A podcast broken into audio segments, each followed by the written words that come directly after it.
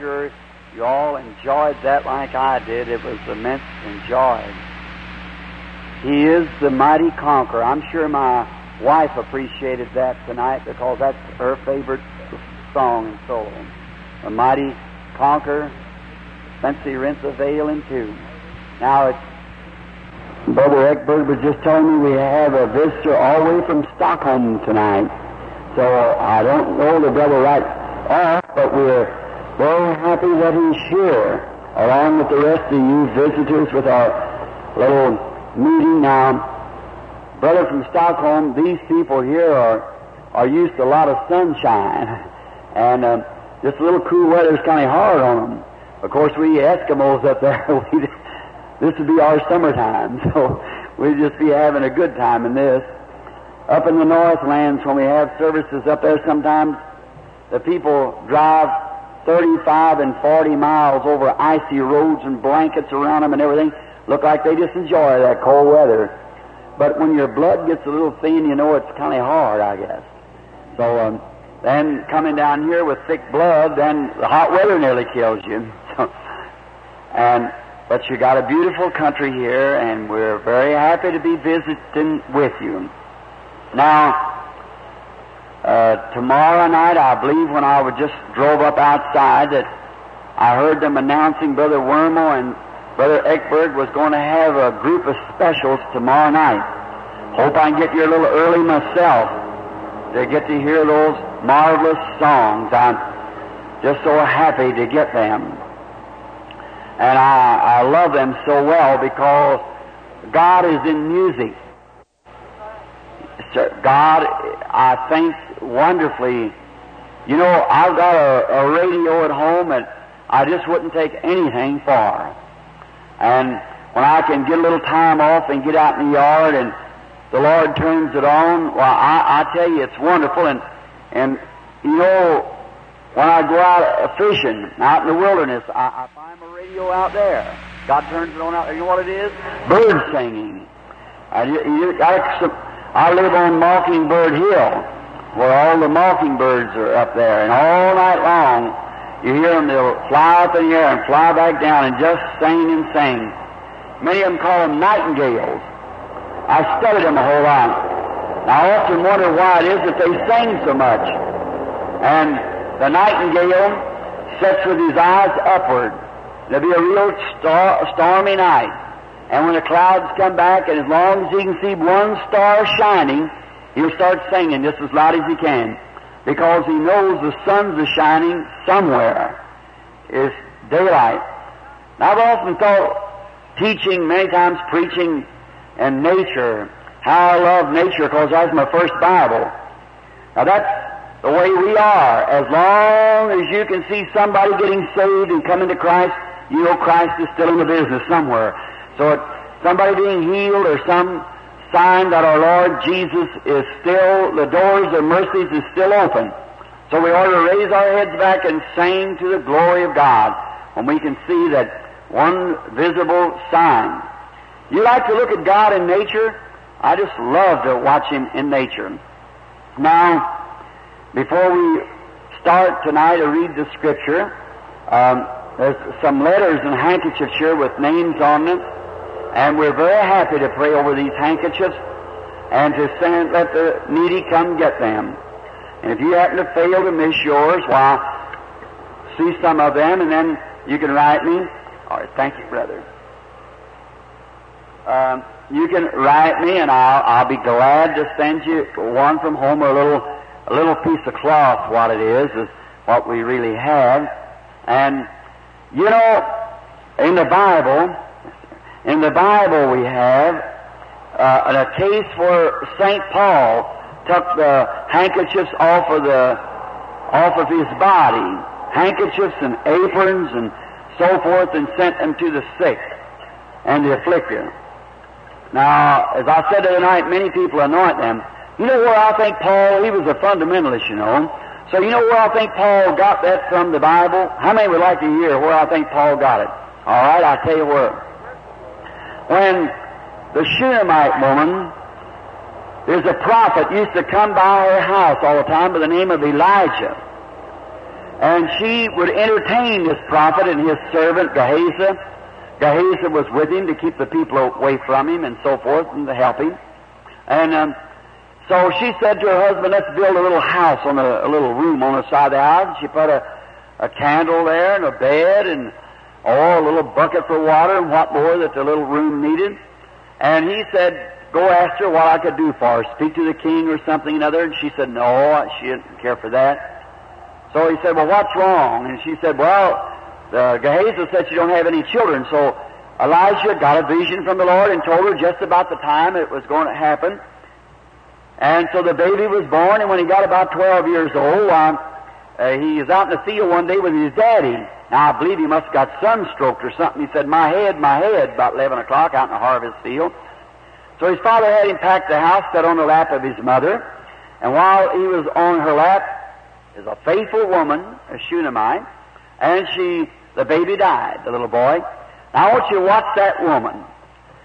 She took him right straight up in the bed where that prophet had been laying and laid him on the bed. Now read between the lines just a little and you'll get what Paul was thinking about. Laid him on the prophet's bed. What an appropriate place to lay him. On the, on the dead, on the, the dead baby on the prophet's bed. And she said to his servant, saddle me a mule and go forward and don't you stop us. I bid you and go to the prophet. They said, why, he won't be up there. Said, it'll be all right. Now notice this. When she got close to him, the prophet, the prophet didn't know what was going to happen. God hadn't revealed it to him. They don't know all things. It's just as God will reveal. See, it doesn't like the woman touched Jesus' garment. He didn't know who it was. God has to do those things. So he said, uh, here comes that Shunammite and said she's wearied. She's troubled. And God's kept it from me. I don't know what's wrong with her. And so when she got close, he said, is all well with thee? Is all well with thy husband? Is all well with the baby? Now you women listen to this just a minute. She said, all is well. Think of it. Thank you, sweetheart. You're a mighty fine little girl. God bless you, honey. All is well. Why? She wanted to get to God's representative, which was the prophet, and God was in Christ, we know, or in Christ, and he was, before Christ come, he was representing himself in the prophets, and now today he's representing himself in the church. Isn't that right? Representing himself in the church. And um, so he said, um, all is well, thank you. She, she was before the prophet. All is well. Now watch. And then she began to reveal to him what had happened. The baby's dead. Her husband's broken hearted, and she is, but all is well. Could you think that tonight? Knowing that Jesus Christ will pass through these lines tonight and heal a portion of people that's in here, and perhaps these people here on these ambulance stretchers here will probably be up on their feet walking around after a while going out of here rejoicing. What do you think about it tonight? Is all is well? I see a little boy sitting there. Bless his little heart. I hope this is his night. Over here too, this little laddie. I don't know, they're both in little wheelchairs. And, uh, here's a lady sitting here in the wheelchair. And uh, I just hope that this is the night for every one of you. But is all well. Everything's okay now, see? All is well. She's before God's representative. And then when he told her what was the matter, now look what Elijah done. He told Gehazi, take this staff. The staff is what he had been handling said, Take this staff and go lay it on the baby.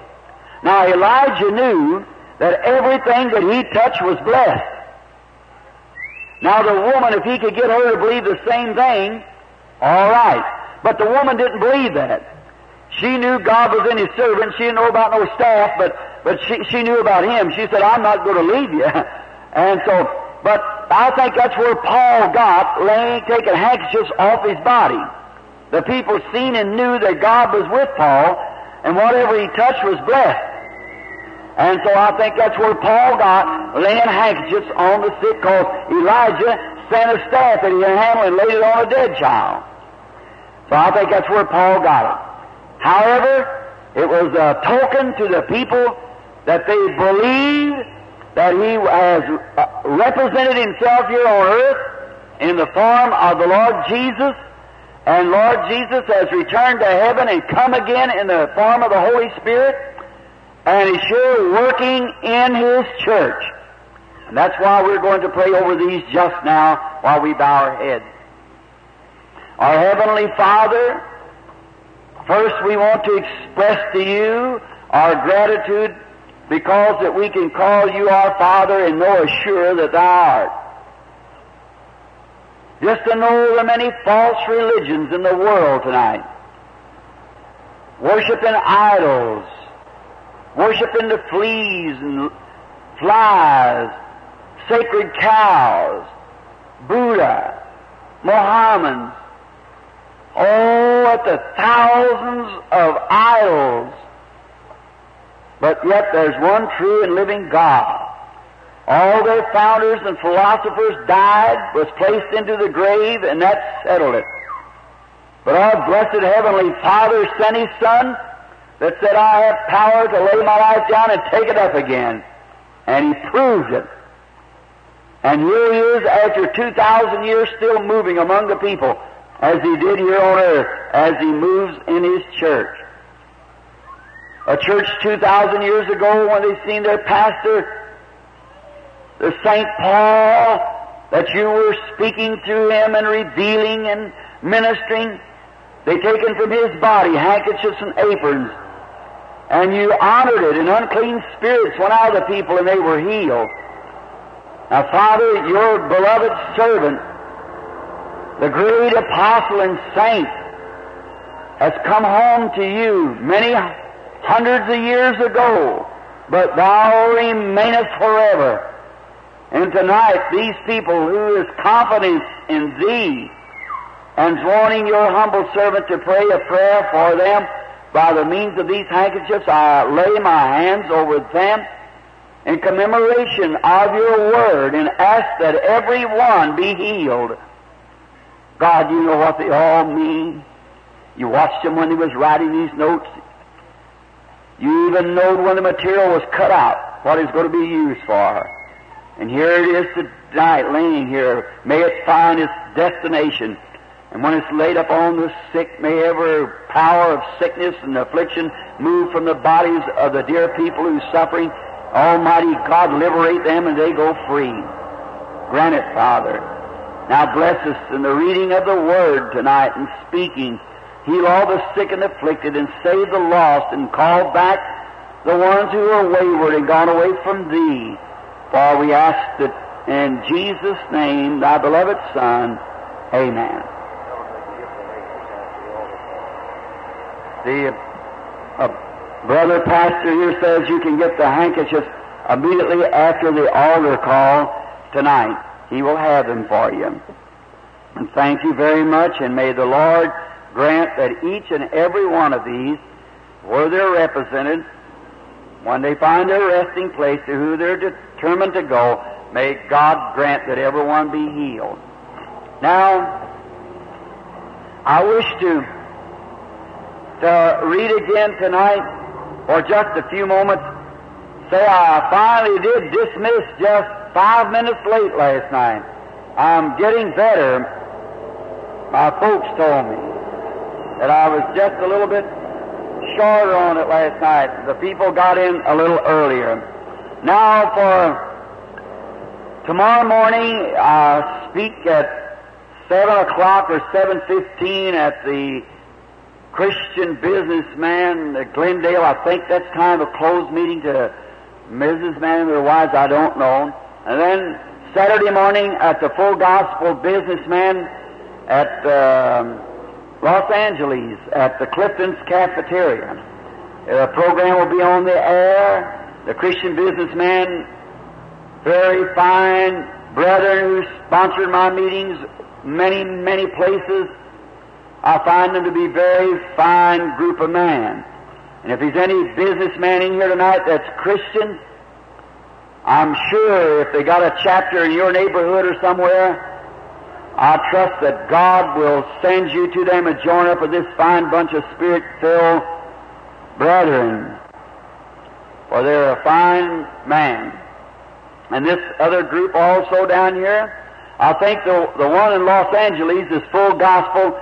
This down here is mainly Methodist, Baptist, and so forth. Only uh, some full gospel people were there. Pentecostal, which is the full gospel too, and we ever we sure find a bunch of fine men everywhere we go. Anywhere you find Christians, no matter what nation they're in, they're real, real, genuine people. I stood some time ago just to show you, brethren. You know, I think today I hear the news coming that Mr. Mollentower, or what his name is up in Russia, oh, they couldn't get any settlement and fussing about Germany and whether they're going to unite it or not. You know, the thing of it is, you're leaving off the main person in these meetings, the Lord Jesus. He died that all men might be brothers. Well, we're up there in Finland. Maybe the Swedish brother here tonight remembers the instance when here in America saw a vision of a boy being raised from the dead. Many of you know of it. And the little boy was found laying just exactly where the vision said. He'd be just the same looking child Many of you knew about it. Maybe people here had even heard me tell it a year or two before it ever happened. So just how, is there anybody here that had that written in their Bible? Yeah, look at the hand, sure. Told them how it would happen and all about it. Because it's every time it's word by word the way he says it. And when that little lad was raised up from the dead, when the state man there signed a notary seal to it and so forth, his own name that he was witness to it when it happened. That night when they take me down to the place where I was to speak, for over six city blocks you couldn't even get in the car.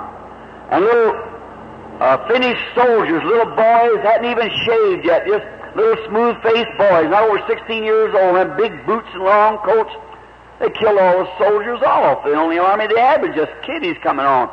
And they taken me down there that night, and there stood Russian soldiers on the street, that Russian salute, tears running down their cheeks, and they'd take a hold of those Finns when they get around a place and put their arms around them and hug them and kiss them. Brother, anything that'll make a Finn kiss a Russian or a Russian a Finn will settle wars forever.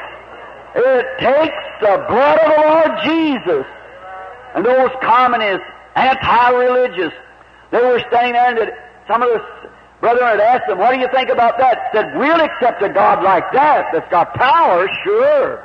We're ready to, to confess to such as that. But not all this joining churches and laying up all the wealth of the nations, laying up in a church somewhere and live no different from the rest of the people. I don't blame them much myself. That's right. Yes, sir. If he's God, he's God. If he isn't, why he isn't. Either right or wrong, all things. Now, over in the scriptures we read tonight from Genesis 22 to continue our story. How you like to read about Abraham? Isn't it marvelous? I just love to read about him. Now, in the 22nd chapter and the 7th and 8th verse, and then for a text out of the 14th verse. 7 and 8 of 22, Genesis 22, we read this, And Isaac spake unto Abraham his father, and said, my father. And he said, Here I, here am I, my son. And he said, Behold the fire and the wood, but where is the lamb for the burnt offering? And Abraham said, My son, God will provide himself a lamb for the burnt offering. So they went both of them together. Now the 14th verse. And Abraham called the name of the place Jehovah Jireh, as it is said to this day in the mount of the Lord it shall be seen. The Lord add his blessings to the reading of his word. Jehovah Jireh, the Lord will provide for himself a sacrifice.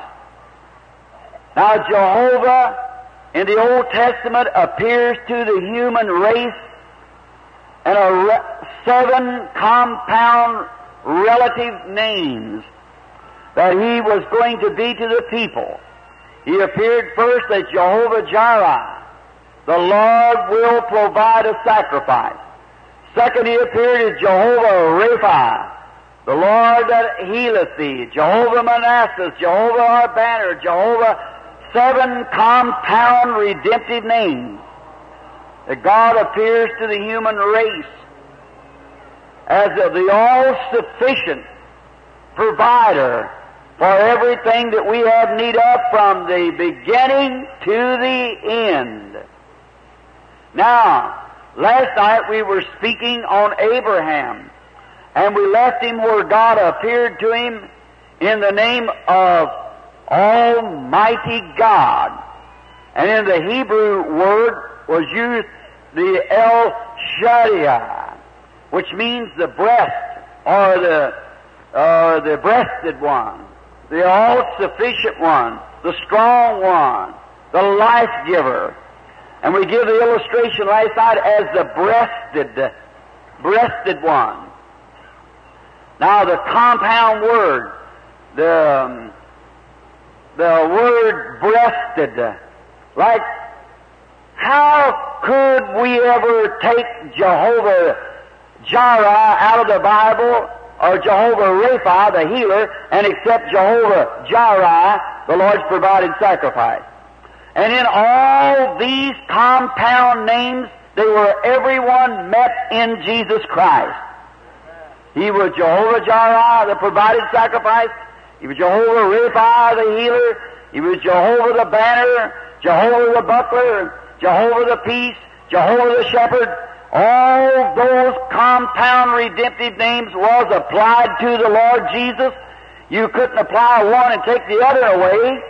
And if they was not applied, he was not Jesus, the Son of God.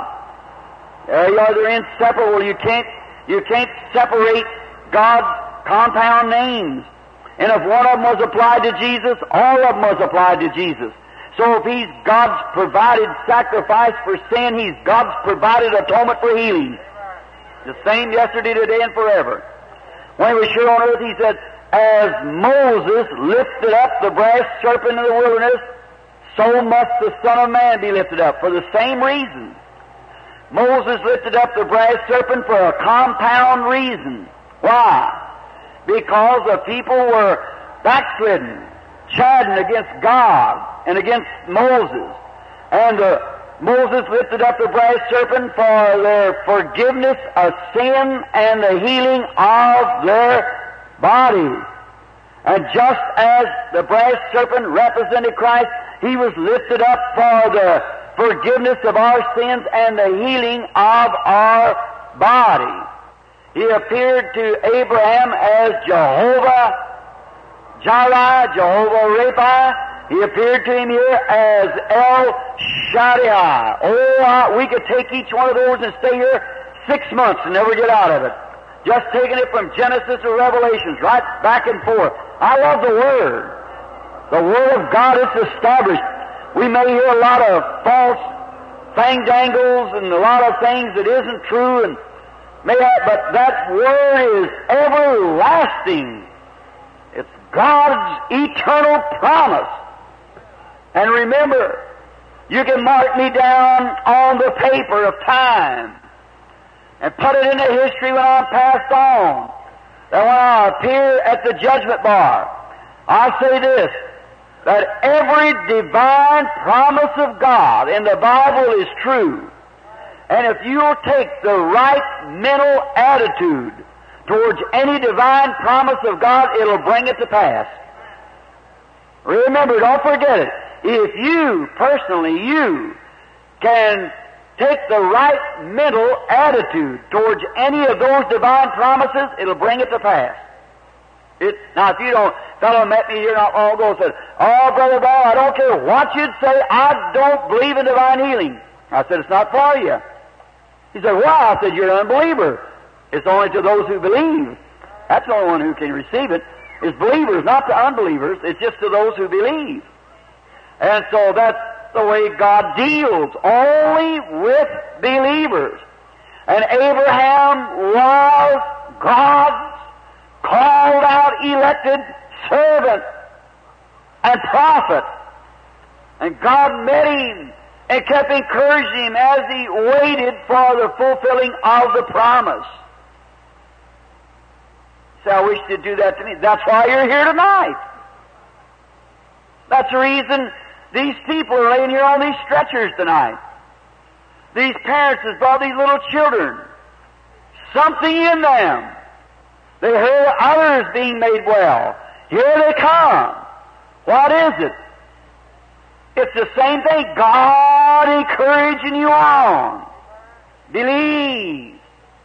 So he appears to Abraham in the name of the El Shaddai, the breasted God.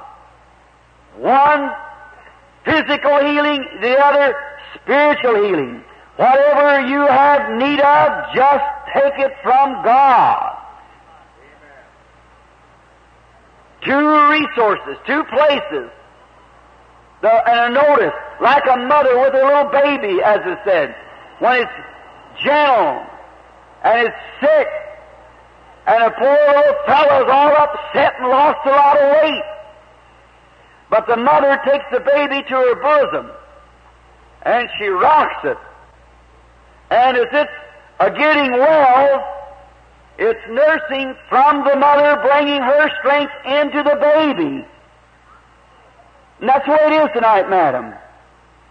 And sir, you all along here, all of you six, when you accept God's promise being your personal property, it is, then you lean on His bosom. And you're nursing every day strength. Where the cancer once eat you up, where the TB has withered you away, where the affliction has caught you. Satan's been into your house and crippled you and left you that way from a fever or something. But each day you're leaning on His everlasting arms with your head up on His bosom, nursing from the Word. Hallelujah. Nursing from the Word. And notice not only that, but the baby who's fretting and upset, while it's a nursing, way before it's well, it's satisfied while it's a nursing. And every believer Every man that cometh to God must believe that He is a reward of those who diligently seek Him. And every believer coming to God, when he accepts God's provided way, His sacrifice, as he leans upon the bosom of God to trust for his healing salvation, whatever it may be, he's satisfied. You don't jump about from pillar to post, not tossed about by every wind of doctrine, but he's satisfied. God gave the promise. I've accepted it. That settles it. So I'm satisfied just right here. Oh, I've had experience of that, friend. When Mayo's Clinic told me the great break, he said, you can sit in that council of doctors. They said, Reverend, you can never be well. Said you've got a gurgitation. Your nerves carrying one way, your blood flying the other. Said you can't never, never be well. Said because it lays within another realm. And we can't get into that realm. My heart started failing me. I said, you mean I'm washed up? He said, that's just exactly. That old doctor sitting there with his arms crossed, twitching his mustache. About 20 doctors sitting around. He said, that's right. I said, well, God hasn't told me that yet. I walked out of the place, my wife crying. Then I went over to a hotel to lay down, and I said, God, what can I do? And there he appeared. Said, don't believe that, I'm with you. Hallelujah. I come out there with a big smile on my face. I said, praise the Lord. I'm healed. Why, I said, you mean you're healed? I said, sure. he gave the promise, and I've accepted it. She said, I said, I'm so hungry. She said, well, I'll go get your barley water. I said, open me up a can of beans and fry me a hunk of ham. Give me some onions and a piece of cornbread. I'm, I'm really going to eat. Yes! The promise! When you get it out of your head and get it down here, something takes place. Jehovah, how are you going to do it? I don't know. He's already provided the sacrifice. I just had to walk into it, that's all. Didn't seem to be any different for a while, but it sure worked a little later on. I never did weigh over 125, 28 pounds. I weigh 170 now, so I feel fine. Why? Because he's still Oh, El Shaddai. Just as confident he's going to do it because he said so. Sure. Oh, when Abraham, 90 years old now, and he said, God appeared to me and said he was El Shaddai. I'm an old man.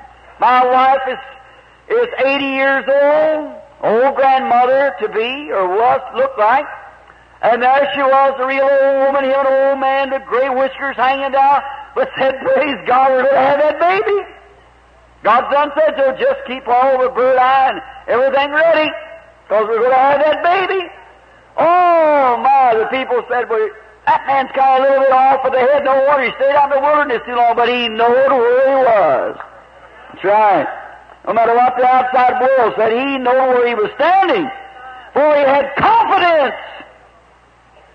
He staggered off the promise through unbelief, but was strong, giving praise to God, for he knew that he was able to keep that which he had promised.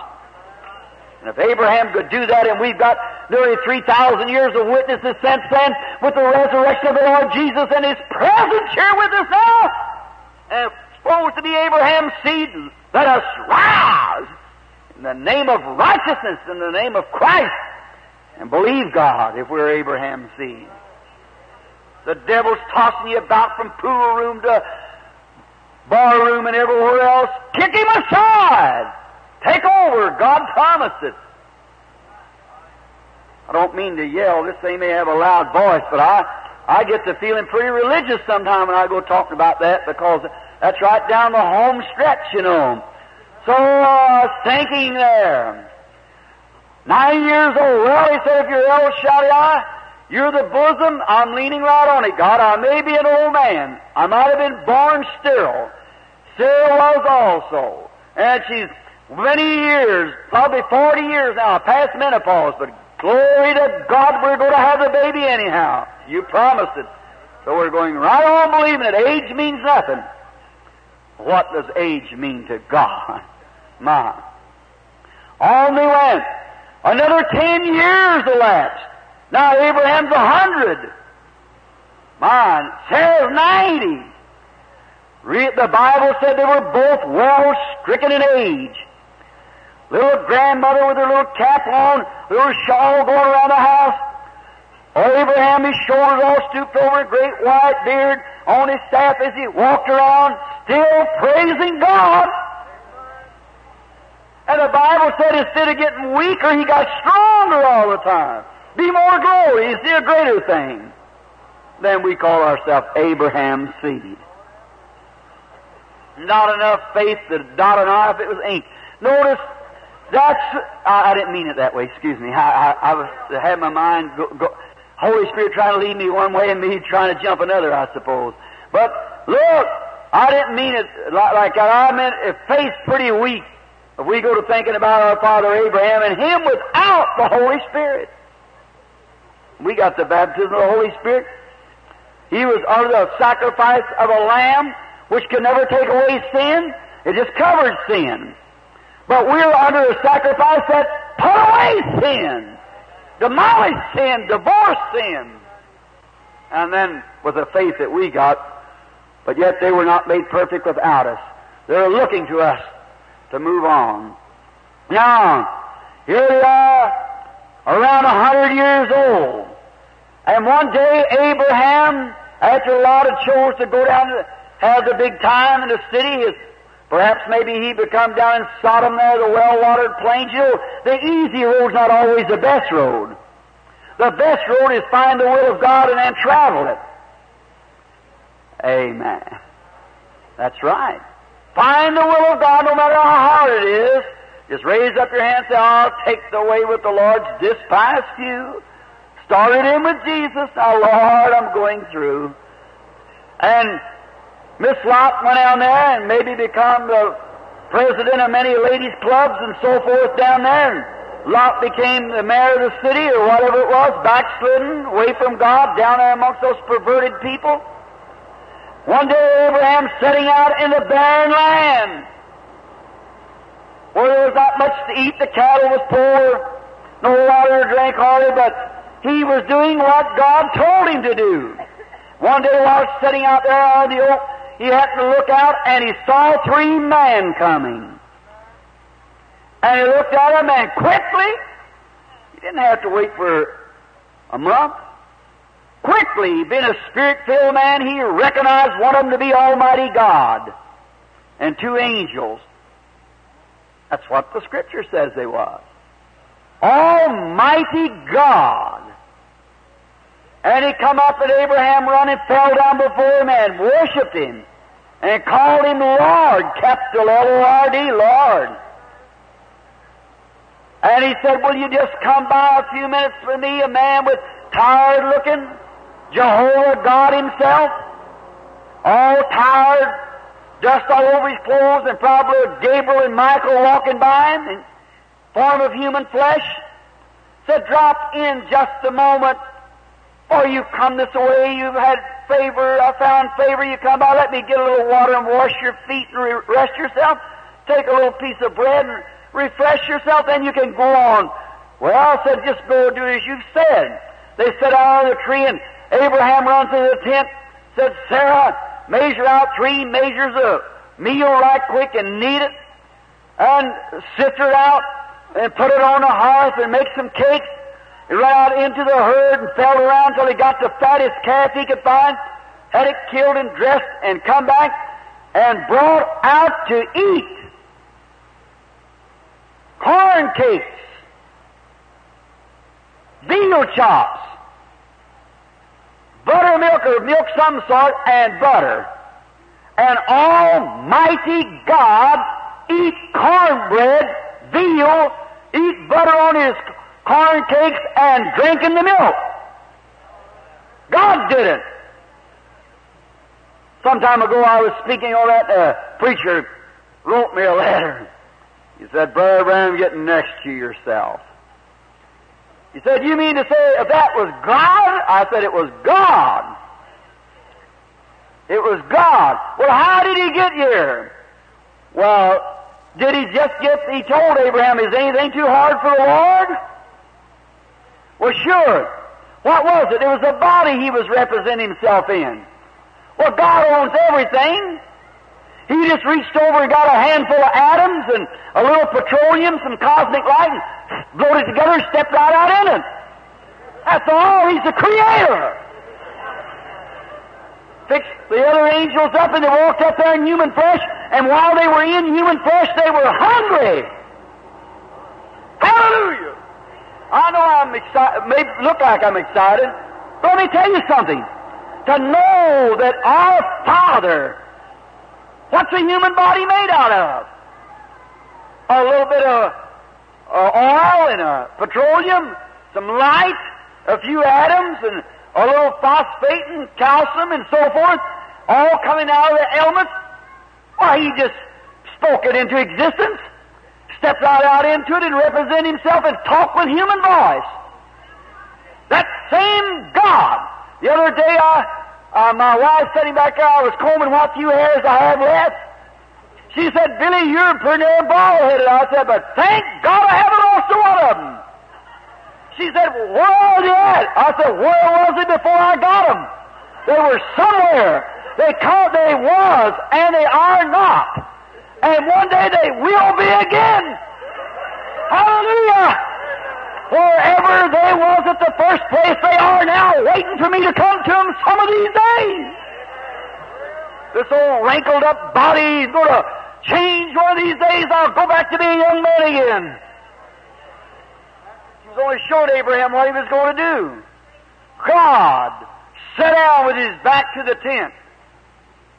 Said, where's Sarah? Said she's in the tent. Said about according to time of life, that is, this is with ladies, he said, I'm going to visit you about that time. And Sarah, tent went, laughed. He said, why did Sarah laugh? With his back. The Bible said he had his back to the tent. That was quite a mental telepathy, wasn't it? Why did Sarah laugh? Sarah said, oh, I never all said, yes, you did.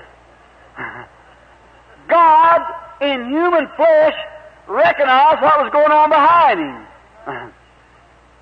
The same one that rep, uh, knowed where Philip found Nathaniel. The same one that's here amongst us tonight that knows everything about you. He's still God. God had a need to talk to Abraham like a man, so he made himself a body and stepped into it. And that same God of ours has every bit of calcium as ever in your withered up body. Hallelujah. Only thing he has to do at the time of the coming of his Son, the Lord Jesus, is just speak, and every man that ever lived and believed in him will come back to life again. He's Jehovah God, the Creator. Quit belittling him. Make him big. That's what he is. He's big. Powerful. Look what he did to Sarah and Abraham there. Now you're going to have to put on your jacket for a minute. Especially the ministers. what did he do to Sarah and Abraham? After he went on down to destroy Sodom and Gomorrah, and the angels come down there, seen that perverted generation of people just like we're getting today. Look at the papers and things how they're packing, how perverted people is on the move because man can't be satisfied with one wife and he's living with everything, every woman that he can run around with and women the same way and it's become just like the sin of Sodom. On the increase of the government's full them, the nation's full them. This West Coast is contaminated with it. I get thousands of letters from up down this coast of men and women and things done stepped across the line, perverted, given them a mind of, of that type. Notice what a pitiful thing it is. Not a remedy or medicine in the world can cure it. Only God. There they was. And well, you know what God did to Sir Abraham there? When he stepped into that human body, God did him and them two angels. He just turned Sarah and Abraham back to a young man and a woman again. Made them a young man and woman. Sure he did. Turned them back to a young man and a woman again. And notice, when he did this, I can just imagine seeing Sarah, the little grandma, you know, with a little shawl on, saying, Dad, you know, the hair is beginning to get a little black around the side, and you know, I believe some of it's growing again. Say, Mother, you know what? I happen to notice, Sarah, that the wrinkles are going out from under your eyes. She turned back to a woman probably 30 years old, and him 25 or 30, or around her age, to a young man and woman. Now listen, brethren, you'll have to admit that God did something to both Sarah and Abraham. Abraham was a hundred years old and had lived with this woman since probably 17 years of age and no children. He had to do something. Watch. Now, young ladies, you all forgive me for this plain talk, but I'm speaking scripture now. And watch, it's read between the lines. In order to have the baby, the first thing he had to do was bring, he had to make uh, the womb of the woman fertile. Is that right? He had to do it. In order to, for her to go into labor, he had to give her a strong and a new heart. A woman 90 years old couldn't do that. You know that. And another thing, at that age, the milk veins was dried up. They didn't have bottles them days they fed the babies on, so they had to create milk veins and things for the mother to feed the child. God don't patch up nothing. He just made a brand new Sarah to show what He's going to do to all you old women some of these times. They don't believe on the Lord Jesus. Yes, sir, He made them a young man and woman again. I'll prove it to you. They've taken a journey. Mark on the map where they went down to Gerar. Around 300 miles. That's quite a journey for an old man and woman of that age. And the thing of it was, when they got down to Gerar, there was a young king down there named Amalek. Amalek it was. And he was hunting for a sweetheart. And all those beautiful girls around the country, and he fell in love with this old grandma. Hundred years old. Little shawl, long on, he said, that's the one I've waited for. Nonsense. you know better than that. But the Bible said he took her for his wife. A hundred year old woman. refusing all the young ladies and said, That's the prettiest girl I ever seen. He went and got her. Abraham called it his sister. What did God do? He turned Sarah back to a beautiful young woman again. Oh, God. When I think of it, what God can do, what a hope it gives you. Look, God paints a picture. God is a God of variety. That's the reason we can believe Him tonight being the God of the resurrection. Watch nature.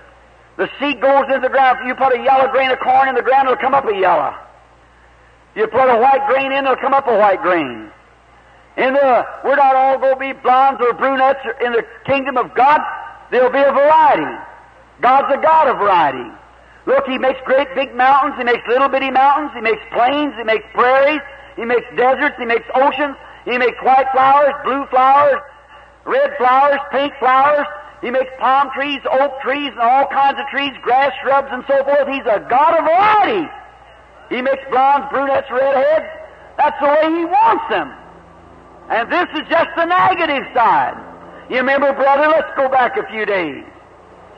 I think of this and think of my own dear wife sitting there, standing between me and the public, 35 years old and almost total white-headed. I like to put my arm around her and say, Dear, but let me tell you, one of these glorious days, Jesus is coming. You remember Dad when he walked out the altar with Mother there, the children's all raised and everything now? Remember how beautiful she was in that wedding dress she had on? Those shiny eyes, those rosy cheeks. That was back before Max Factor come into view, maybe. But didn't have to have any put on. But, and the beautiful set of hair she had. Look at her now. Gray, wrinkled. Her little cheeks is drawn in. You take her little old hand, look at that wedding ring across it, and look how wrinkled it is. Mother, you look over Dad and remember how straight he walked down there that day. He's so proud of you. You looked over and seen the shiny hair he had combed back. It's all gone now. What little he's got turned gray. You look at his great muscle that he used to stand there when he washed at the old wash bench and see his muscles move up and down. Now it's flabby. Gone back. That's right. You remember that? But remember, God paints a flower. He paints a picture. He starts you up from a little child. He lets you grow up. I asked the science the other day, I said, prove it to me, brother. He's a doctor, too. I said, I want to ask you something, doctor. He was talking about the colored people in Africa. I told him how they had to live, said they wasn't human. I said, they're just as much human as you are, I am. Right. They got a soul. Right, and they're fine Christian people when they're converted. I said, I want to tell you something, doctor. I said, is it the truth that every time I eat, I renew my life, putting new blood cells comes from the food I eat? He said, that's correct. I said, I want to ask you something. When I was 16 years old, every time I'd eat a good meal, I got bigger and stronger all the time. Now I'm even eating better food now than I did when I was 16 years old. And every time I eat, I'm getting older and weaker. Explain that to me. If I put new life in at 16, it still made me grow and get bigger and bigger. How am I going to pour water in a glass that's filling right straight up till it gets right up to a certain place and then stop and pour water in and it starts going down? What happened? Tell me. I said, for God has said, that's the reason, thus thou art and thus thou shalt return. God let you come up to the age, to your very best. Might have been Satan might have afflicted you. You might not have reached that maturity. That's all right in God's mind. He knows what you're supposed to be. So he got you to that certain picture. When he got you just at the time where you was about 23 to 25 years old, you're at your best. Then he said, all right, death, here he is, but you can't take him to I call. And you notice, you start finding out after you get over 25 years old, you're just not the person you used to be. What is it? You're failing. Yet you're eating. You're going back all the time. After a while, gray hair sets in. Your muscles go away. But the picture is in God's mind.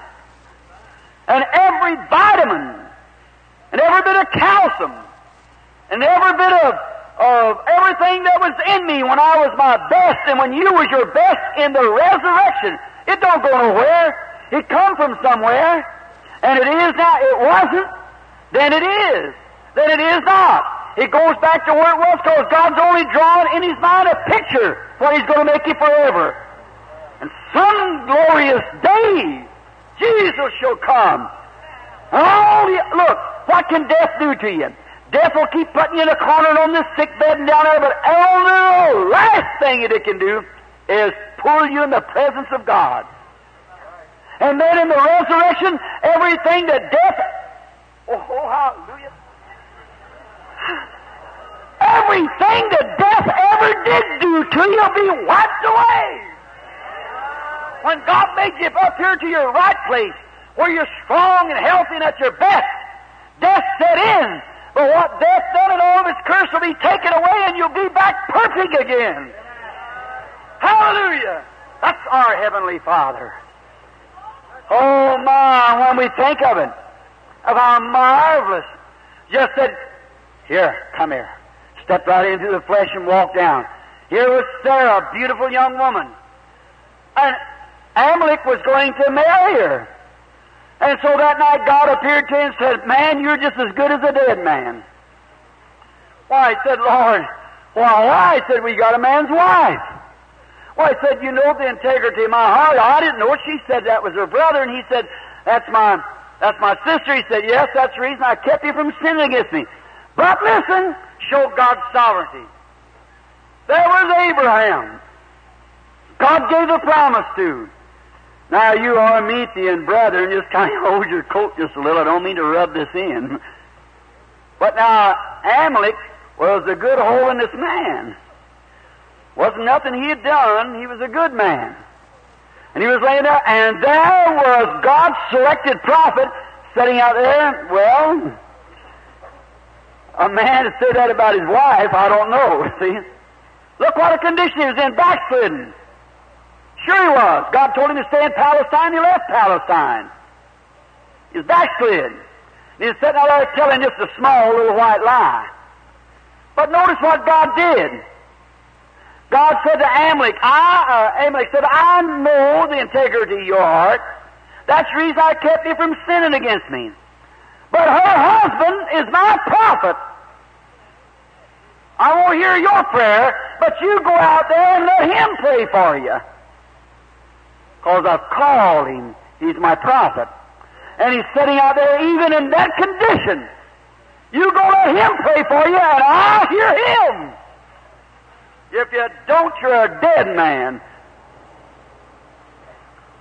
Amen. Kind of quiet around here, but that's the Bible. All right, you're just as good as a dead man. Hamlet got up from his dream and he went and called all his men and they began to shiver and went out there and said, Abraham, here's your wife. And he restored the wife. Abraham was a young man yet. Sarah immediately after that, more than a year or two, had the baby that had been promised all the time. Notice. Now you said that's what he done to Sarah, but what about Abraham? Even after Isaac died, I mean after Sarah died when Isaac was way up a young man, old enough to be married around 40 years later. Oh, you said they lived longer than these, Brother Branham. Now wait a minute, the Bible said they were both well stricken in age. Right. And Abraham married another woman after the death of Sarah 40 something years later and had seven boys. Hallelujah. Our God. He showed it Abraham and Sarah what he's going to do to you and your wife some of these days. Turn you back, young again. That's that ain't a blessed hope. I don't know what is, brother. When he appeared there, got himself a handful of material that makes human beings and just spoke it into existence, said, come here with another handful and put two angels in the side and walk down and talk to Abraham and turned him back to, to a young man and prove what he was going to do. Hallelujah. We're the seed of Abraham on a road to the promise. When little Isaac is born, oh my, do I have to quit here? Give me just another five minutes, will you, to finish this so I can change something tomorrow night. See? A little Isaac, when he's about 16 years old, God met Abraham quickly, and I'll try to get to my text. My, then we'll close and start praying for the sick. At about 16 years old, he met him. And he said, Abraham, I know you've been good. You, you have, you've obeyed me. I'll tell you what I want you to do. I want you to take little Isaac up and kill him. I'm thinking about quarter after. I better stop right here. Let's pray. Our Heavenly Father, oh, it's so good to feast on the living bread of God.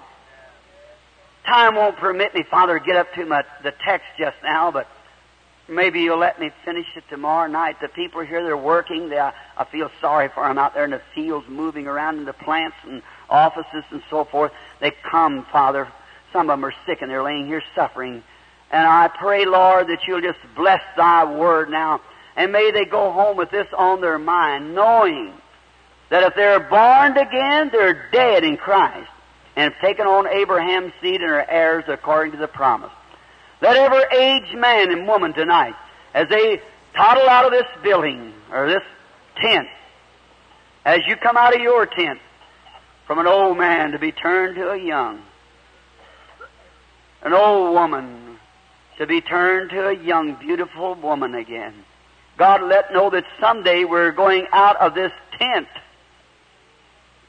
this dwelling place, the tabernacle of our humiliation, and we're going to be changed. Step over on another land where it's purity. And when our feet first touches that blessed land, when the old ship of Zion blows for landing, we rush out. It's going to be all over then. Sickness and cripples and afflictions and everything will be gone. Old age, death, sorrow. All these natural things that was caused by the curse will be gone forevermore. We'll be changed, turned right back. Why, you know where every bit of the calcium is and everything that goes in the human body. You know where it was before you built the body. And you've got it in your keeping and speak it right back. That's the way you did to Abraham. Just spoke one into existence.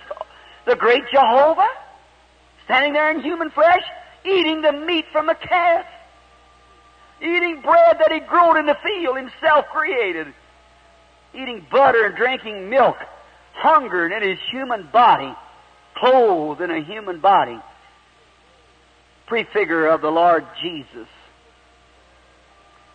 How we thank thee.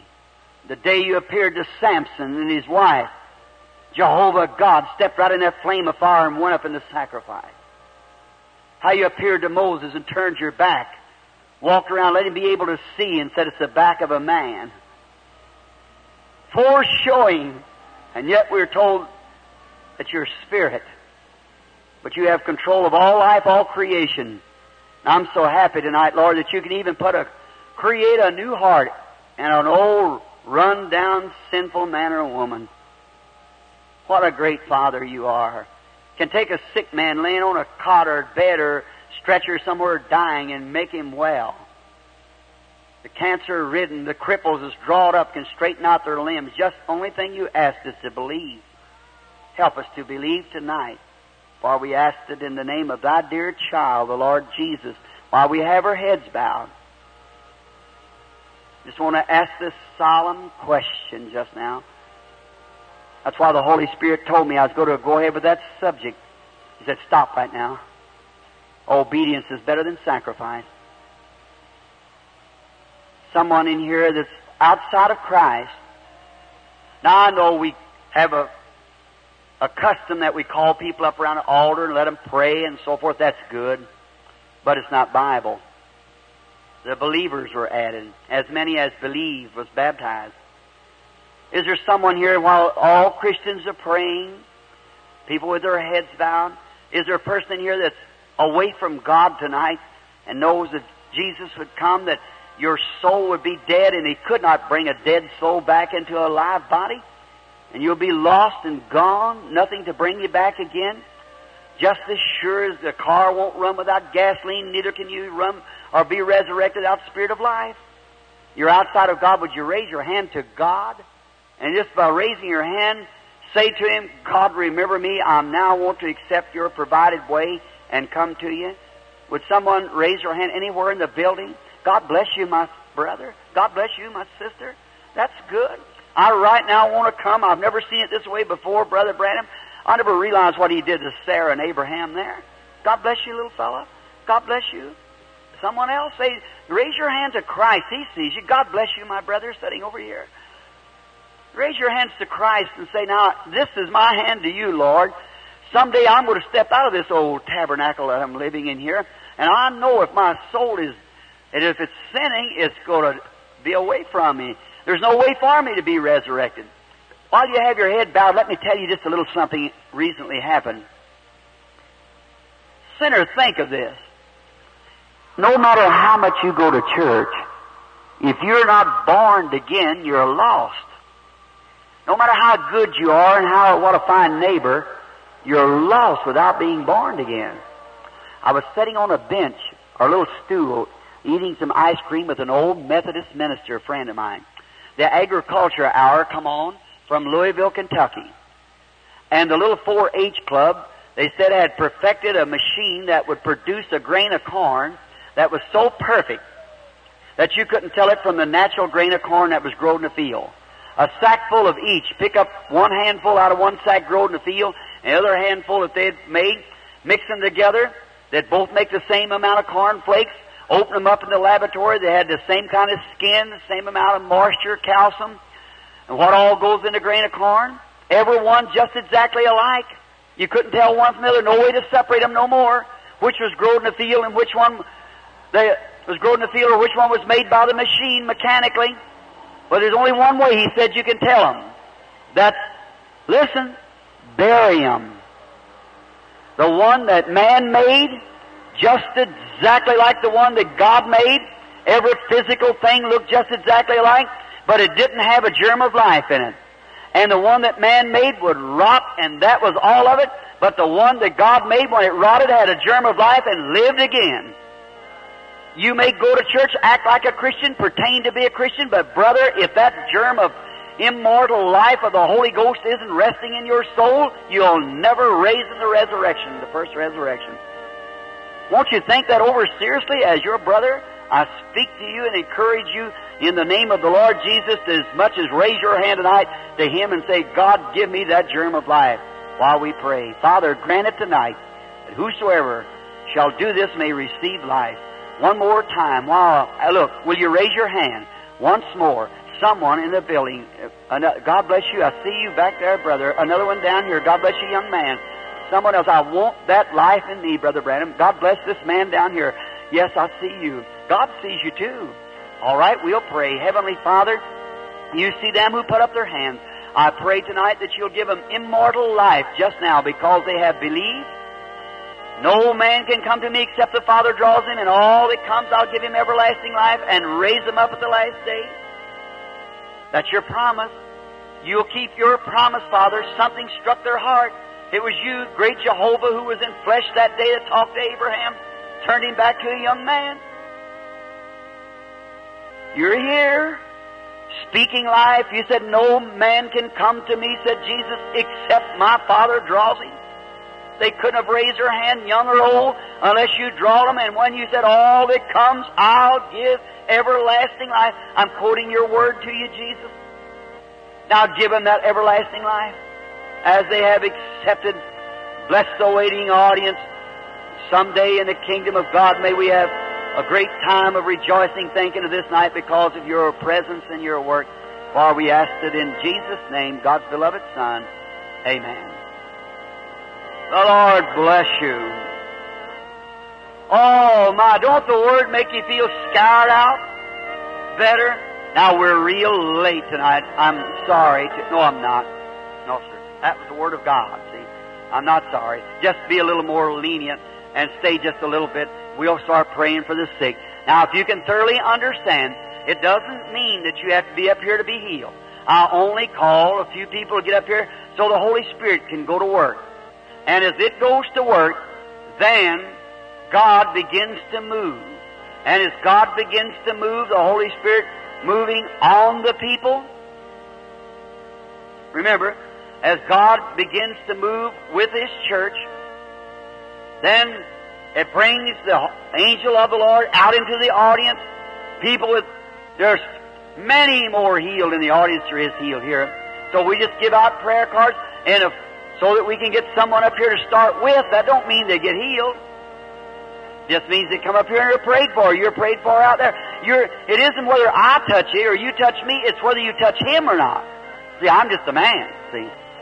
And I, what could I do standing here? Look here. This microphone, you hear my voice through it. But it's a complete deaf mute unless there's something speaking in it. Is that right? So would I be. A complete mute. Nothing to say unless something speaks to it. You just yield yourself. And the Holy Spirit goes to work and confirms that Jesus raised from the dead. And He said, the things that I do, I don't, listen for the newcomers, Jesus said, I don't do nothing unless the Father shows me first the vision what to do. Say John 5, 19. Verily, verily, I say unto you, the Son can do nothing in himself, but what he sees the Father doing, that doeth the Son likewise. Always it's that way through the Scripture. And he said, The things that I do shall you also, for I'll be with you to the end of the world. A little while and the unbelievers won't know me no more. They'll never see me no more. They'll go to church. Yeah, be very ritualistic, very pious, belong to fine churches. They did then, the same group that killed him. Oh, but they'll never see me no more. Yet ye shall see me. Never. That's all down through the ages. Every one of them kind of people will never see me no more. They don't want to see him. They can't see him. Said you got eyes and you can't see, ears and you can't hear. But said, ye shall see me, ye's. There was ye's then, there's ye's in Wesley's age, there's ye's in this age, and will be ye's until Jesus comes. Said, ye shall see me, for I will be with you to the end of the world. Is that right? It's never come to its end yet, and Jesus is still here, and people still can see Him. I pray tonight that He'll do something just a little different from the ordinary religious service that you've been in, that you might return home like Cleopas and his friend from the resurrection. The day, first day of the resurrection, Lord Jesus was resurrected among the people, among the flowers and so forth on that first Easter April morning when he had raised from the dead. And he journeyed and talked to two men all day long, and they still didn't recognize him.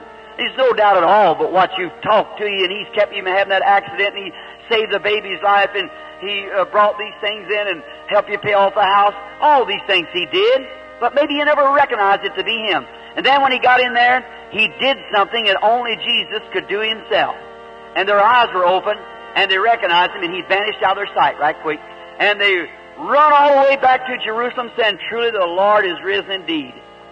I pray that He'll do something tonight like He did when He was here on earth, and then you'll run all the way home telling your neighbors Jesus has risen from the dead indeed and appearing down there the other night and that little group of people sitting in that little cold tent. I pray that God will grant that in Jesus' name. What prayer cards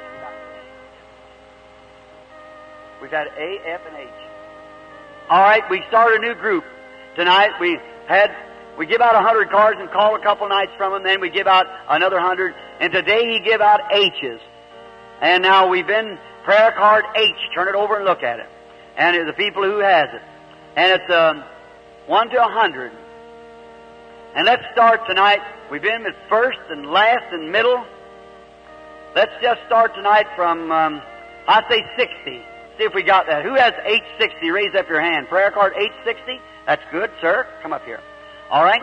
61, 62, 63, 64, 65, 66, 67, 68, 69, 70, 71, 2, 3, 4, 5. Just line them up. There's 15 of them. Let's try that first and see what we get. Look in your, your neighbor's card.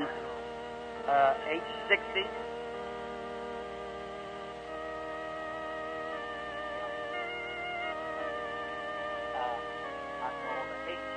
Uh, H60.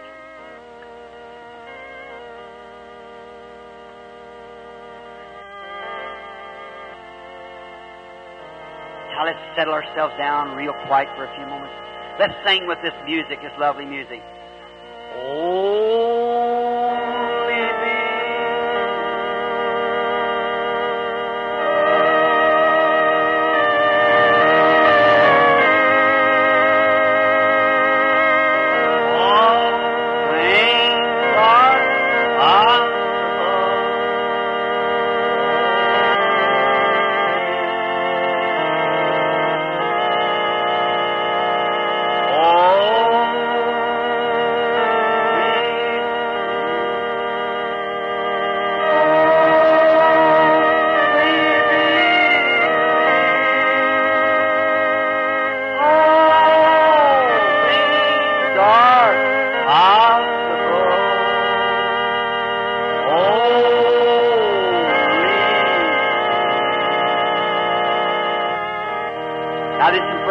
missing. They're looking for them. Uh, 860 to 70, I believe I called. 8, or 75. 860 to 75. Somebody can't hear or somebody can't get up. So now, look at your neighbor's cards or something. You're checking them now. All right. Let's sing like this. Now, they claim that there's a woman here with uh, that's blind that's got a dog with her leading her. Look at her card. See if she's been called. Anywhere from 860 to 75. See, let's sing like this. Now I believe. Lord, I, I believe your word and it's all settled. Now I believe. Let's raise your hands when we sing it like this. Now I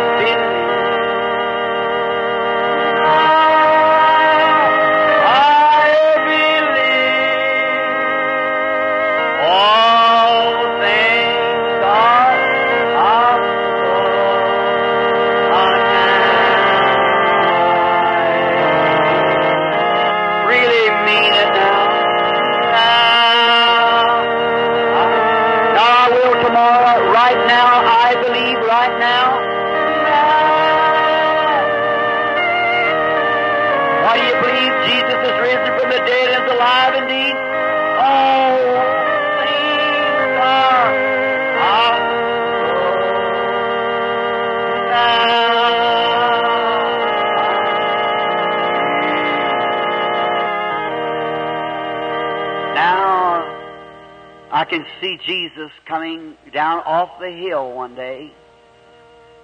And the disciples was down there carrying on, but they, a man had an epileptic child. And he brought him, he seen Jesus, and he come running to him. He said, Lord, my son's seriously vexed with the devil. Said, can you help him? He said, it isn't a question of that in so many words, but can you believe? He said, Lord, I believe. Help thou my unbelief. The boy got worse right quick. Right quick he got worse. But after he come over that spell, Jesus said, give him some food and strengthen him up. He'll be all right. That's the same Jesus tonight, isn't it? Now I believe all things are possible. Now I believe. Okay.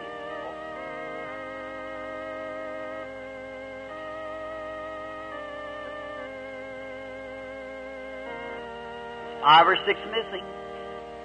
So, all right. Let's start the prayer line because we got to hurry. Don't make any difference. If one person, the, my ministry from the Lord is not to pray for each individual. Look, how many ever read what the angel of the Lord said to me that night many years ago when this even wasn't happening? Told me this thing here would happen like this. You, anybody back there in first in my ministry? Sure, look at the hands of the old timers. Has it happened just like he said? Sure it did. He said, you get to do this and the people will believe you. Now those who will believe, just have faith, believe with all your heart, God will surely bring it to pass. Amen.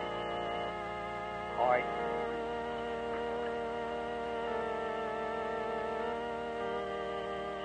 Now, here's the man standing here by me that I I never seen him, I guess, in my life. God knows him. I, I don't.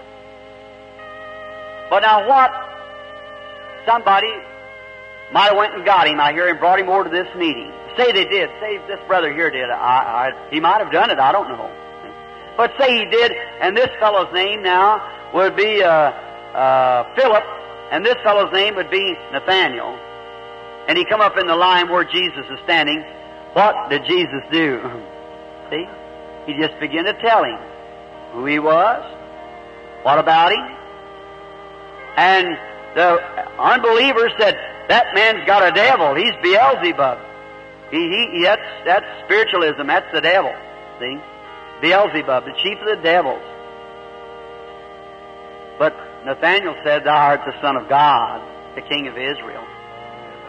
Now, and the woman that was in the audience, the blind man up the gate, all along, everywhere, you see, Jesus just, the woman comes from the well, and Jesus talked to her a few minutes and told her where her trouble was. Said, go get your husband. She said, I don't have any. Said, that's right, you got five. Now she said, you must be a prophet. Now listen close, so you'll be sure to get this. She said, we know that when Messiah cometh, you believe Jesus is the Messiah? Jesus Christ? The Messiah, waited Jewish Messiah of God. She said, we know when Messiah cometh, he'll do these things. But who are you? You must be a prophet. He said, I'm he. So she goes and tells the people in the city, come see a man who revealed my, my past life to it. Now he can do the, the man, the woman come up there, that was her trouble. This man come here, there's some trouble with him. Supposedly, I don't know.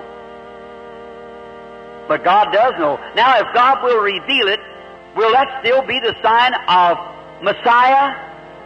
Not William Branham, but Messiah. Is that right? Messiah. That's raised and living in us, doing the same thing here that He did there. Isn't that Scripture just as perfect as it can be? Or it's a little against the school of thought today, but it was a little against the school of thought in that day. Man makes schools of thought of anything, but that don't change God's Word. He brings it right on just the way it's supposed to be. So many of them missed it in that day. Don't you miss it in your day. Not me now. Him. It's, it's the day of His visitation. Not me. I'm just a poor substitute of anything, but, he, but it's, it's Him moving, working. He just give me a way, a gift to yield myself to Him and do these things for your benefit, not for mine, for yours. So it's for you. Now the man, a stranger, standing here, but if God will will let me know this man what what's wrong with him or what's something about him that he knows I know nothing about, will every one of you believe with all your heart then? What about you all around here on these stretchers and cots and things? You go to believe? Now, if I was a healer, you know what I'd do? I'd jump down and heal that little boy and heal this person here and heal this person here and that little boy over there and this lady here. I'd heal them, get this lady here in this wheelchair. I'd say, everybody's got cancer, come here, let me heal you. But when a man tells you he can heal you, he's deceiving you to begin with. That's right. Jesus has already did that and no man can do it again. It's your own personal faith. It's like a man say he can forgive your sins. Why they say, well, the Bible said he gave them power. Yes, but that was before Jesus' crucifixion. That's right, the atonement wasn't made. Remember that, brother. Yes, sir. He also said, Whoever sins you remit to them, they're remitted. Whosoever sins you retain to them, they're retained. But how did they do it? Peter said, the one that had the keys to it on the day of Pentecost said, Repent, every one of you, and be baptized in the name of Jesus Christ for the remission of your sins, and you shall receive the gift of the Holy Ghost. Is that right? Sure, it's not nothing man can do. It's what God has done. You a believer of that, are you, sir? Being preaching the way I did, it's kind of hard for me to get into the anointing of the angel of the Lord to come, so that's the reason I wait just a moment. You bear with me and be real reverent just for a few moments. And Billy, watch me and you too. And see, this is a subconscious condition. See, it has to be. I know nothing about it. How could I know about this man? We don't know each other. We're strangers to one to another. Isn't that right, sir? Raise up your hand if that's right. We don't know. God knows. But now, if I can talk to you just a moment like our Lord did to the woman at the well. She come up to get a bucket of water. He said, bring me a drink. Got a conversation. You ever read that in St. John the fourth chapter? Beautiful verse, isn't it? Wouldn't you like to have been standing there then? Right where he was sitting on the well? Brother, it may seem very strange, but you're standing in about the same place. That's right. You realize it now, don't you? Mm-hmm. See? When our faith began to move to Him, you see quickly what happened? Now, right now, there's a different feeling to you than what it has been since you stood there. Is that right? If that's right, raise your hand. Now, if the audience can hear me good and everything, the man standing to me now, between he and I, looks like a real light, something going on. And the man he, um, why, he isn't here for healing. He's already been healed. You was healed the other night. You had a, you're here for someone else. That's right. And, uh, that's for your child, isn't it? Your daughter. That's right. And um, she isn't here. I see a wife appear on the scene too. Nervousness or something. That's right. But she is here. Then you, you, she is here. And you, your, your daughter always in a state that's a different state. It's kind of a level country. A lot of wheat grows. It's not, it's, it's Kansas. She's from Kansas. That's where she's from. And she's suffering with nervous trouble too. Mr. Brown, that's your name? You just return on. Your daughter's going to get well, and so is your wife. You're healed. God bless you. Let's say praise. Let us say praise the Lord. Do you believe? Have faith. Now the man that's putting this around my neck's got a desire for somebody. Amen. Oh, it's wonderful when he comes on the scene. Have faith in God.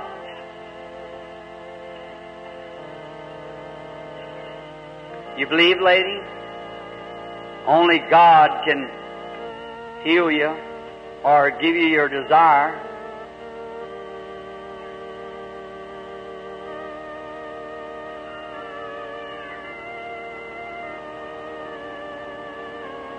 Have trouble with your head, don't you, brother? Uh-huh. Young man sitting there. Caused from an injury, wasn't it, brother? Mm-hmm. Okay. You had some sorrow too, haven't you? The dark shadow. I believe it's your wife you lost. That's right. Isn't that right? Raise your hand. Well, your head trouble's over, sir. God's honored your faith. You'll be well now. Mm-hmm. See what I mean? You don't need a prayer card. You need faith. Just have faith. God will give you the deep desire of your heart if you'll only have faith to believe. Isn't He wonderful? Now there He is still moving in the audience. While I can still see the audience, let me watch.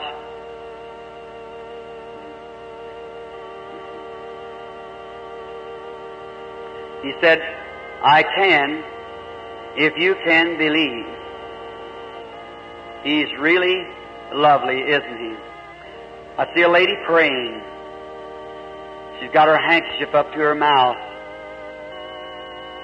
She's sitting right straight behind this first row here.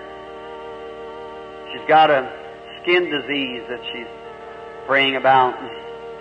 You believe the Lord will heal you, sister? You believe that He'll make you well? The little lady sitting right behind the lady with the red coat on here has got your handkerchief up to your mouth. Right here. Raise your hand up. He'll leave you. I see even long later now. It's gone from you. Your faith has healed you, sister. Amen. Do you believe Him? All things are possible to them that believe. If thou canst believe, He said, all things are possible.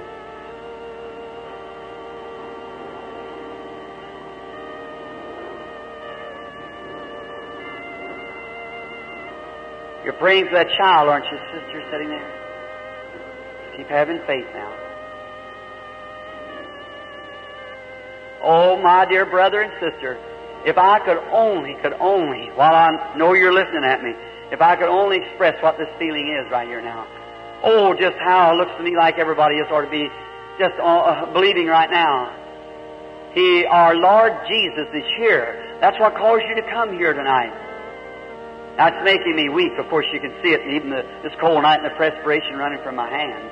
See, you, it's it's His presence. Visions. Jesus said, "I perceive virtue has gone, not from the God that was in Him, but from His physical body, the Son of God, who He was." That's the same thing here. It just makes you real weak. It's visions. If you have faith and can believe with all your heart, why, you can receive what you ask for. Now, sister, maybe I can talk to you just a little. Do you believe me to be His servant? The servant of the Lord Jesus? You know that there's nothing in your brother could do anything for you to help you, to heal you if you're sick. But you know, believe me, that I am His servant. That I'm only trying to come here because He spoke to me and told me to come, and He'd be with me and do these things, just like you see there in the audience. Now you know that I don't know you, and I, I know nothing of you, but God knows all about you, doesn't He? Well, if He can tell me here uh, what you're here for, then will you believe Him with all your heart? And will accept whatever you're for, whether it's finances or whether it's uh, uh, spiritual troubles or whatever it is, you, you will accept it. Now may He grant it, is my sincere prayer. But oh, a dark shadow hanging near the lady. There comes over her, a power of the enemy, and it's a, it's a tumor the woman has. She also has a stomach trouble. That's right. Tumors in the head. Tumor of the head. That's true. If it is, raise your hand. Now, do you believe His presence is right here? Come here just a moment, that I might, while this anointing is on me, just lay my hands on you, sister, and ask the, the one who's speaking through me to you that He'll spare your life. Will you live for Him and do everything you can to serve Him? Dear Heavenly Father, Thou hearest this, and the darkness hanging over the woman. I curse this enemy. As your servant, I curse it in the name of the Lord Jesus. And your beloved servants, the doctors, that try to do all they can for her. But Lord, I pray that your healing hand will be with her and touch her and make her well. In Jesus Christ's name, amen. Now go rejoicing, going happy and believing. Does thou believe now? With all your heart? What do you think? It's sitting there on the, the, with the kidney trouble sitting there. You believe that God will make you well sitting there? You believe that He heals you now? You raise up your hand like you did? You do? You believe He makes you well? All right, then you can have your healing. Amen. You raise your hand just in time. Amen.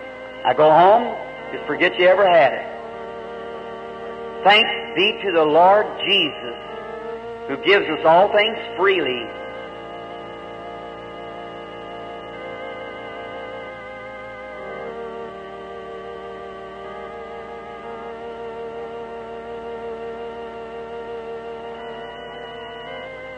Uh, he uses patience.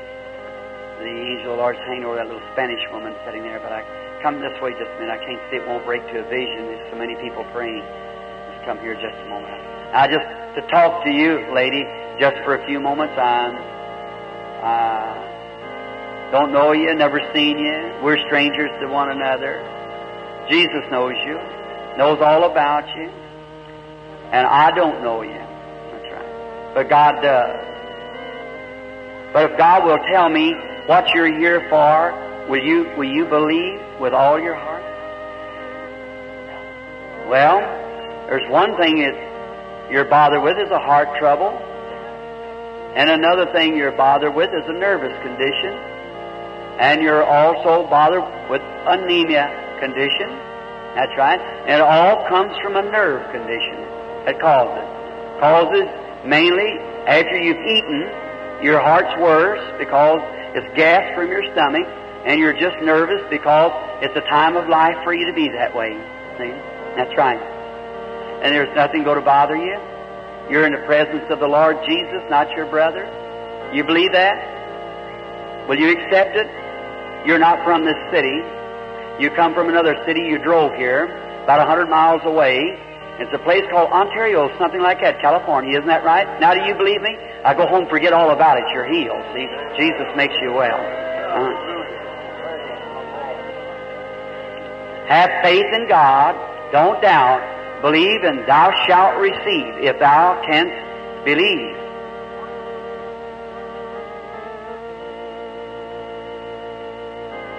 How do you do, lady? I see you're packing a handkerchief in your hand. You believe with all your heart? You believe? You believe God to be Jehovah God as with Abraham? You believe Jesus to be his son? You believe me to be His servant? You believe that you're living in the latter days when Jesus is proving His resurrection? You might you, you've been troubled with a lot of it. But just remember, those things only declare that there really is a genuine Holy Spirit. Now, do you believe that with all your heart? You're here for someone else, aren't you? Yes, sir. I see some sorrow. I think it was a loved one or a parent just passed away recently. Both your parents are dead, both father and mother. That's right. But you got sorrow. It's another man.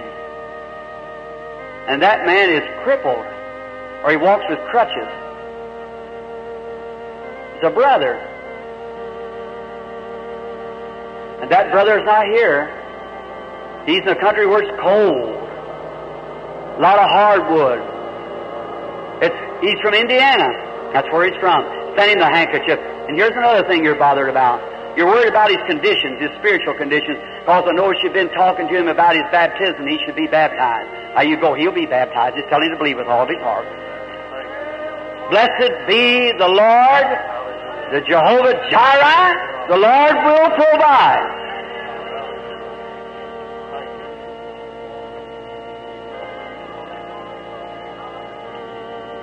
Is this the lady coming?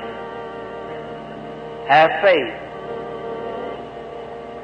Dost thou believe with all your heart?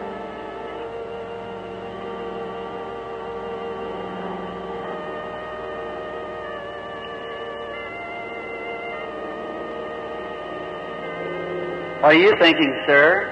You believing with all your heart? Laying on the stretcher? Believe.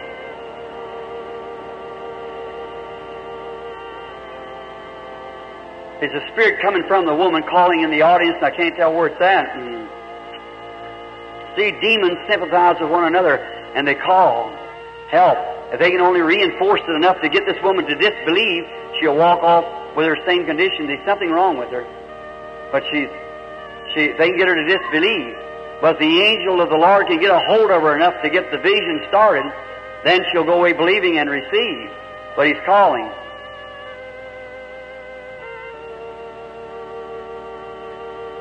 Yes. Right there. Got bronchial trouble for one thing. Got bronchial trouble, haven't you? Yes, sir. Sitting there with a little checkered black sweater on. Mm-hmm. Yeah, that's you. You're both bothered bronchial trouble. Right. He's going to lose the battle. It lightens up. Have erectile trouble too. Hemorrhoids that you're bothered with. That's right, isn't it? Amen.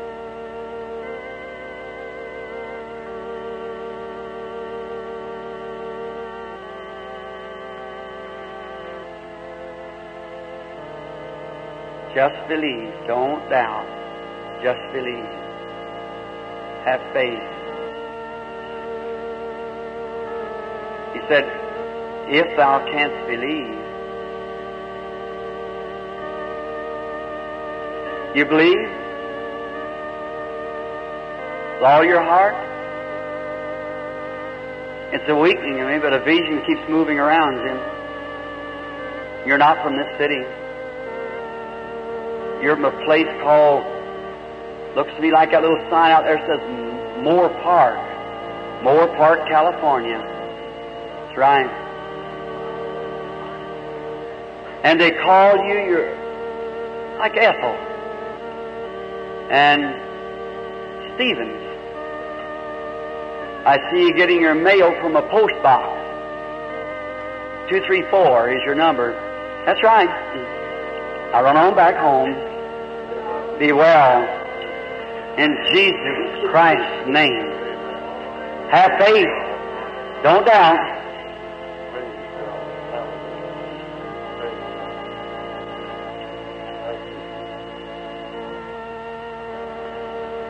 I go out there at the end of the platform and say, I ain't got no more arthritis. I'm well. I'm going home. Be well. Go do that. Jesus make you well. God bless you. Would you come, sister? That could be an abscess. I wouldn't say for sure. I don't know. You have a drainage from it, a female condition, ladies' condition. Do you believe Jesus is going to make you well? All right, then the abscess will dry up and you'll be a well woman if you'll believe. Just go having faith, believing with all your heart.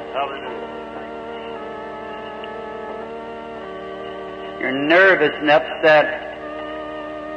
I see you trying to move to a chair. No, you're trying to get up from a chair. Oh, it's arthritis. Got arthritis too. Go thanking Him, saying, Thank you, Lord. I ain't going to claim that old arthritis is gone. I'm going to believe with all my heart. Have faith. Believe. Lady, an operation waiting for you for a tumor. But do you believe Jesus will make you well? If you do, let me lay hands on you while. In Jesus Christ's name, may my sister be healed. Thanks be to God. Come, lady. You were standing in the prayer line a while ago. A real strange feeling hit you. When I said to someone back in here, you have kidney trouble. See, you were healed at the same time. Now that's right, isn't it? All right, just go believing with all your heart. Let's say, Praise the Lord. Does thou believe? Sir, you're going to lay in that cot and you'll die laying there. Do you believe you can get up? That chest get up in the name of Jesus Christ, rise up, take your ambulance chair, go home. Christ makes you well. Hallelujah. Let's say praise the Lord. Do you believe? Then every one of you stand to your feet and accept Jesus as your healer.